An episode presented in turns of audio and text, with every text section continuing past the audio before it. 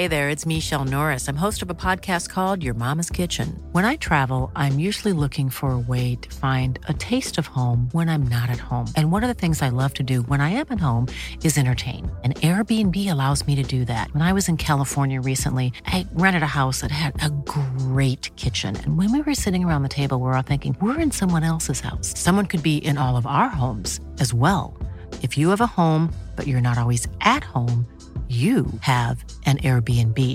Your home might be worth more than you think. Find out how much at airbnb.com/slash host.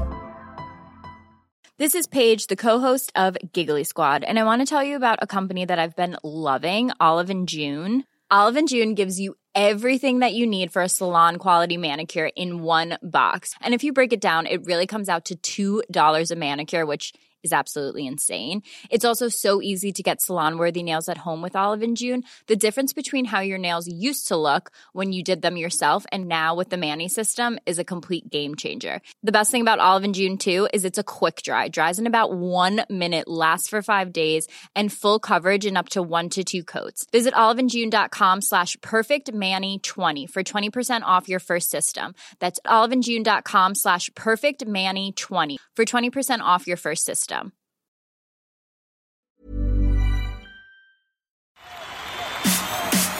This is TalkSport Daily. Hello, happy Monday, and welcome to another Andy Goldstein's Talksport Daily podcast with me. Yes, he with. Oh my goodness, my hair is so long now. I look a little bit like Chewbacca. It's ridiculous. Anyway, it could be a lot worse. I could look like Jabba the Hutt. But thankfully, I've not been eating as much as Jason Cundy. So uh, if anyone's going to like Jabba the Hutt, it's anyway. Let's start this podcast with the former communications director of the FA, Adrian Bevington, with Mark Saggers, Danny Mills, and Ray Houghton. They were talking about salary caps in English football.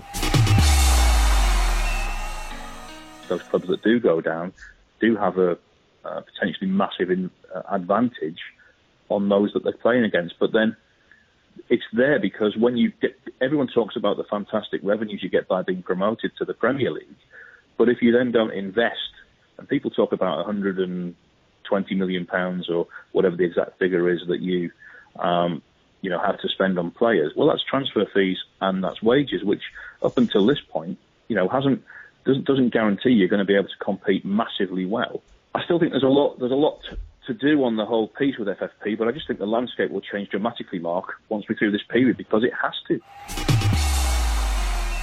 Time now to hear from Katie Price's ex-husband Simon Jordan. He was alongside Danny Kelly in The Final Word. It's probably Simon moaning about agents. Oh, agents, they come. Mm, that sounds like Danny Kelly. Can, can I do a Simon Jordan? Oh, let me tell you. No, I can't. Let's hear from the real people, shall we? Here's the crux of it. You've currently got every three years, add them together, you've got 8.1 billion being paid to the Premier League clubs, and you've got 400 million being paid to the Football League clubs. And the disparity between the two is vast. And this is what's causing the challenge in the, in the, in the Championship alongside a refusal to put salary caps in. And this is what's causing the, the recession and the, and the challenges in League One and League Two. But if you re- rejig it and say, right, okay, en masse, the Premier League retains its individual status as an island in its own right. The Football League is an island in its own right. But en masse, football in this country brings in 8.4 billion. It gives 70% to the Premier League, which is 7 billion. So, so the Premier League looks like it's taking a billion pound pay cut because sure. ultimately it started with 8.1. But it's not going to under this regime because it gives it takes 80% to the Premier League, gives 20% to the Football League. On top of that, it takes away the £400 million every three years it pays in solidarity to the Football League. It takes away the 450 million, the 150 million every year it pays in parachute payments to the Premier League clubs that get relegated. So it takes back yep. 850 million from its so it leaves itself at an almost neutral position maybe a 100 million pounds over 3 years a couple of million quid every club out of pocket over 3 years but what it does then is it recapitalizes the football league. The football league takes that 1.5 billion and it goes right. We do we do this we do this equation. We give 75% to the championship. We give 15% to League One. We give 10% to League Two. You move the foot, you move the championship up from seven million pounds a year TV broadcasting to 15 million. You bridge the gap. So the pain becomes less. The manageability. You're whacking a salary cap so that people can have decent spend in that division, but now have proper revenues. You double the money in League One, so the same thing applies there. You double the money in League Two, and you've brought about a proposal that is redistributing money with no cost implication to the Premier League, but gives the football pyramid an opportunity to survive. Now, Jim White, Bob Mills, and Martin Keown are joined by a huge guest in the legendary Arsenal manager Arsene Wenger. How about that? Friday, of course, marked the anniversary of Arsenal's final game at Highbury, and Arsene Wenger had some fond memories of managing there. Oh, that's a surprise, isn't it? Because he was there for a manager for so long. He's got fond memories, has he? Yeah, it's a good point, actually. It's a bit of a tedious link. You know, sometimes uh, uh, when I was in the area there, I just drive through to go home. I had to go through Highbury, you know, because it's a it's it's a special place, and uh, I believe that everybody who has been there inside uh, would, would uh, share that. You know, even the dressing room, you could open the windows. I remember Ian Wright mm. fighting with the supporters outside. You know, today with no windows in any dressing room. You, the, the link was there. It was a special, special atmosphere. And Arsene Wenger also gave his thoughts on Liverpool and the job Jurgen Klopp has done. He has done extremely well because they wait for 30 years for this title, you know, and uh, when you think uh, that uh, they have such a massive difference uh, with the second team, uh, with Man City as well, 25 points. It's absolutely massive. So, they, no matter what England will decide, Liverpool is champion in everybody's in everybody's head. I think. And staying with Arsenal, here's the Romford Pele Ray Parlour, or the Ginger Ninja, as I like to call him, on breakfast, and how he influenced Arsene Wenger to sign Igor Stepanovs by winding Martin Keown up. Martin Keown, he never liked to centre half on trial. Uh, and I think me and Dennis were just like a little ribbing, going, oh, this guy at the back's unbelievable. We've got to sign him. And, and Martin was along the bench with us. And in the end, he bit and said, he ain't that good. He's missed that tackle. He should have been pushing up there and he's dropped off. And I think Arsene Wenger must have been listening to, to people like Dennis Bergkamp saying, trying to wind Martin up. But he didn't realise. And he bought him for, for yeah, I think it was about £100,000 in the end. But, you know, four year contract, couldn't believe his luck, Igor. Yeah. Now, I've got an email here. It says, uh, Dear Andy, loving the podcast so far. In fact, one of the main reasons I'm liking it is because there's no Max Rushden in it. Long may that continue. Yeah, here, here. Right, who's up next? Uh, Max Rushden and Barry Glendenning. And a bit of a nostalgic game of Culverhouse. Of course, the game that no one really understands what's going on. Until now, when I tell you there are no rules, they make it up as they go along. Oh, spoiler alert! No one cares.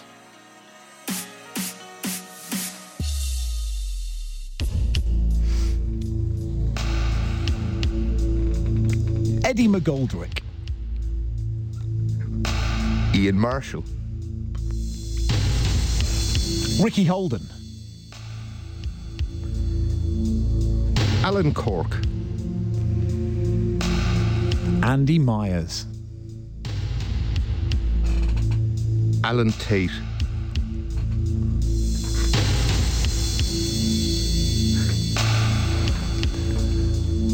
Greg Downs.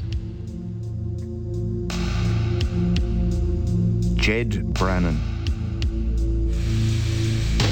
David Rennie. Didier Six. oh, Pegguy Arphexad. Kevin Drinkell.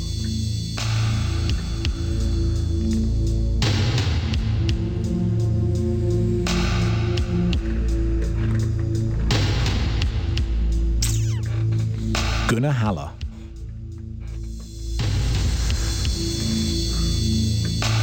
Neil Poynton. Mark Aizlewood. Curtis Fleming. John Bumstead. Ian Culverhouse. Oh, well done. There we are. Absolute classic game from April the 26th, 2015.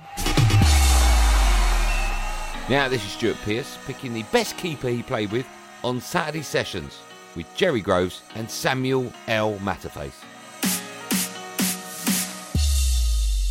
Dave Seam, by far the best goalkeeper in the world, not just England. Incredible.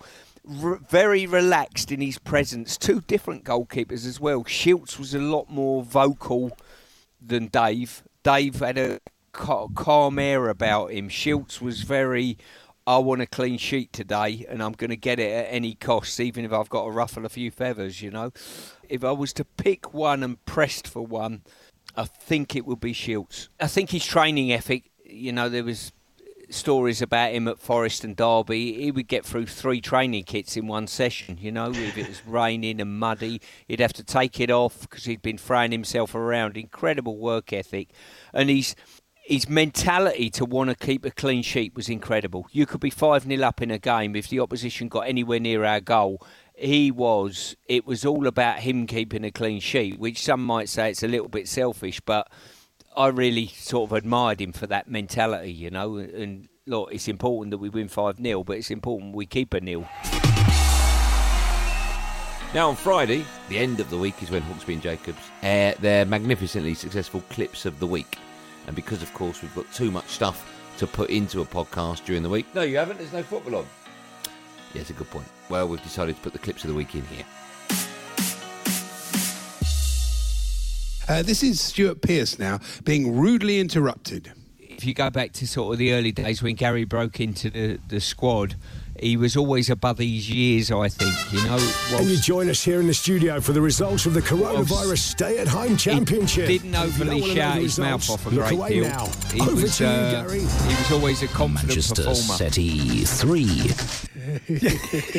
That says a lot about Stuart, the uncompromising player he was, because when faced with an advert that's been fired off too early, he just shouts over it. He's not having He it. is didn't back down. He did not back down. No, that's right. And here's Georgie Bingham and Tony Cascarino on Weekend Breakfast. Um, thank you for telling us about it, and sorry that we're both not very Irish. Carl Fogarty. Uh, f- oh, I nearly said it wrong there. Fogarty. Yeah, blimey. What about that Carl? Fe- Could have been worse. Carl Feckerty might have got away with in Ireland if he was playing over there, I suppose. It's very true, yeah. And here's an equally good recovery from breakfast show guest Sir Rod Stewart. Oh, it's, it, it was unbelievable. Listen, I was going to ask you, Rod, just. Ali, just listen, be- listen. I went down at Yeah. half time to have a drink, and the poor bar- boy was on a stretcher. Poor pa- boy. Yeah, well done. Well done, Rod. exactly. Uh, Andy, why don't you do this one for us? Okay, it's the Fisherman's Blues now, and host Nigel Botherway recalling an overseas fishing trip. We were sharing a camp with four Danish anglers Johnny Jensen, Fleming Jensen, Morton Jensen, and Machine Gun. Jensen? I mean, it must be Jensen.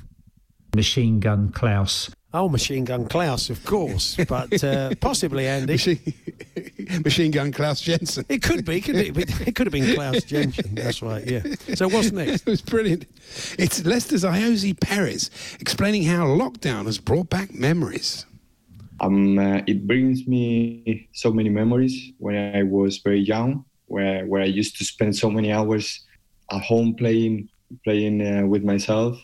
Well, there we are, Ozzy. It, it happens. and, and, and that's why Dad bought those boxing gloves, of course. so, um, here's, here's the Talk Sport Caller of the Week to the sports bar. Uh, let's go to Ronnie's up next. Hello, Ronnie. Hello, mate. Oh, sorry, just caught me in the toilet. Talk Sport, caller of the week. Lovely tinkly effect there, wasn't it? it was open. That's yeah, realised nice. he's on national radio. It's brilliant, isn't it? Yeah. Now we can hear from big Tony Cascarino on the Weekend Breakfast Show with Georgie Bingham, picking his top five, dedicated to Jack Charlton, who was 85 on Friday. Jack never spent any money on international duty. And one particular day, Georgie, me and Andy Townsend are going to town because on the Tuesday before we played on the Wednesday, we were allowed to go to Grafton Street in Dublin. And Jack said to us, Get me a cap, get us a cap in town. So, okay, Jack, we'll get you a cap. So we went into town. On the way down, and Andy says to me, um, get You get the receipt, and I'll give him the, the cap when we get back to the hotel. We'll present it in front of the lads. So we get him this cap, cost us about £6.99. Right. uh, well, punts as it was in them days. And uh, we buy him it, and we think, yeah, we've got him now. We get him in front of the lads. He's last to come in for the lunch or the dinner in the evening. He walks in, we present him with the, the hat. Lovely, lovely. Sticks on his hat, and he's wobbling all around. He's yeah, lovely. That'll do me for tomorrow, and all that like this. And suddenly I go, Jack, um, six ninety nine, the receipt, and he just stares at me and he goes, "Are you two? He said. You were nobodies when I first selected you for the squad. you were at Norwich, you were at Millwall. He said, now, he said, I've made you millionaires. You, you two were nobodies. Do you realise? You want £6.99 from me? You're absolutely joke. And he just went into full rant. And me and Andy are literally, we can't believe what he's saying because we thought we were going to get him ridiculed in front of the lads, and it back, basically backfired on us. He he was stingy to a level we was never going to buy a drink. Everything he ever did was always Jack wouldn't get his hand in his pocket. He'd nick cigarettes off people. He would all that was Jack, and we we, we all loved it. You know, we'd go we'd go to Leopardstown, and we'd say to him, Jack, can we have a can we have a drink on the way back? And he'd say, No, no, no, no. And then he'd get on the front of the bus and say, Okay, look, we'll have a drink. We'll stop off to a pub. He said, but only on one condition. And we'd go, What's that, Jack? I don't buy a drink, was his answer. Sounds that- like many people that I've met too. Yeah, I know. So, a very, very funny man to be around. And number one um, is the one that always stands out to me because it's just obviously an Italian Irish background uh, that I had, born in England, um, New York um, in '94 in the Giant Stadium. And we're going to the game, and all the players on the bus are talking about who will have the biggest uh, contingent of fans. Uh, I was saying, look, New York, a lot of Italians, and blah, blah, blah. There'll be a split crowd, 50 50. And all the boys were, ah, they're the boys from Mayo, Donegal, everywhere. There's a huge Irish community from Boston. So it was all quite split about who would have the biggest support in the stadium. So we get to the game, we're walking around Georgie, and it's literally Irish flags everywhere. We, just from Donegal to, you know, to Mayo to Dublin, all these flags and everywhere. And I'm standing there talking to Andy Townsend, chatting away and saying, I can't believe how big our support is today. And I get a tap on my shoulder, look round, Big Jack says to me, do you realise you're the only freaking Italian in the stadium? and that always, that, that looking round at him and laughing, because he always had a sense of humour to him. Here's Johnny Nelson, the former cruiserweight champion of the world, talking dream matchups with Gareth A. Davis and Catman. That would be a great matchup. I imagine that Catman would come out windmilling, then Gareth A. Davis would just start karate kicking him. Um, I would probably take Gareth A. on points or a knockout. Yeah, knockout. So, oh, that's not what you meant when you wrote that link. Oh, okay. I've got some little dream matchups for you now. We do this with our stars on the show every week, right? Go on, let's do it. 15 title defensives, right? Some of the other great cruiserweights in their prime and you in your prime. I'm going to start from Tony Bellew against, uh, people are going to love this. Tony Bellew against Johnny Nelson at cruiserweight. What happens? Nelson wins by uh, stopping. I like it. I like it. You didn't even hesitate. I love it, man. Ask me a question. Right, I'll right. answer it. I'm not Right. Johnny Nelson, peak against David Haye, peak. Johnny Nelson wins by stoppage. love it. Uh, all right, all right. Alexa- Alexander Usyk versus Johnny Nelson, peak. Johnny Nelson wins on points. And finally, and finally, because Johnny Nelson is now up to 48, 12, and 2 because he's beaten those three uh, in his record. Finally, in Vegas versus Evander Holyfield. Damn you! Damn you! I knew you'd say that. Damn you! He- Johnny Nelson loses on uh, uh, on scrappy points loss. Oh, come on! I knew you'd go there. Now, on last night's My Sporting Life, Mick McCarthy was in conversation with Mark Saggers in a fascinating and revealing 60 minutes, delving into club and country. The former Republic of Ireland manager talked about the 2002 World Cup campaign, a tournament that began with Roy Keane walking out of the squad following a bust up with Mick McCarthy. it was a difficult time because of everything else that was going on. Uh, I remember, you know, the first game against Cameroon went out. I, I can't. I can honestly say, seldom have I felt as lonely as I did that day. Walking out onto the pitch, and our fans are behind the goal, and I wasn't quite sure. There's, there's mixed messages coming to me whether the whether the you know, did I do right? Did I do wrong? What it was? I my own views, and I still have. And I thought, I'm, I'm, I can't, I'm not going over there to get either, you know, abuse. uh, yeah, uh, uh, yeah. I wasn't, I wasn't going to be prepared abuse. for either. So I left the lads to go over there. I sat in the dugout, let them all get on with it. Didn't think it was appropriate actually, because then also it became about me, and I didn't want that. So we're one 0 down, and then Matty Holland equalises, and we played well in that game against Cameroon, against a really good Cameroon side as well. And uh, you could see then afterwards, you know, with the it was about the football. Hmm. It was how it was how we were going to play, and whether it was about you know, it didn't matter who the personalities were. It was the team and about the winning, and that's what I wanted it to be, and that's how it turned out to be. Although there was there was always that the background, believe me, but it then became the football, and we, we played well.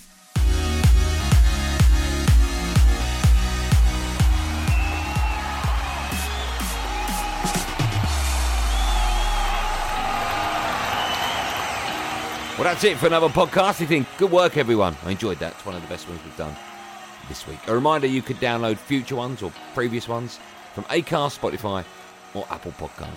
That's it. Before I go, let me remind you I'm back tonight for the first Sports Bar of the week from 10 pm with Moonface. So make sure you join me for Monday night Sports Bar.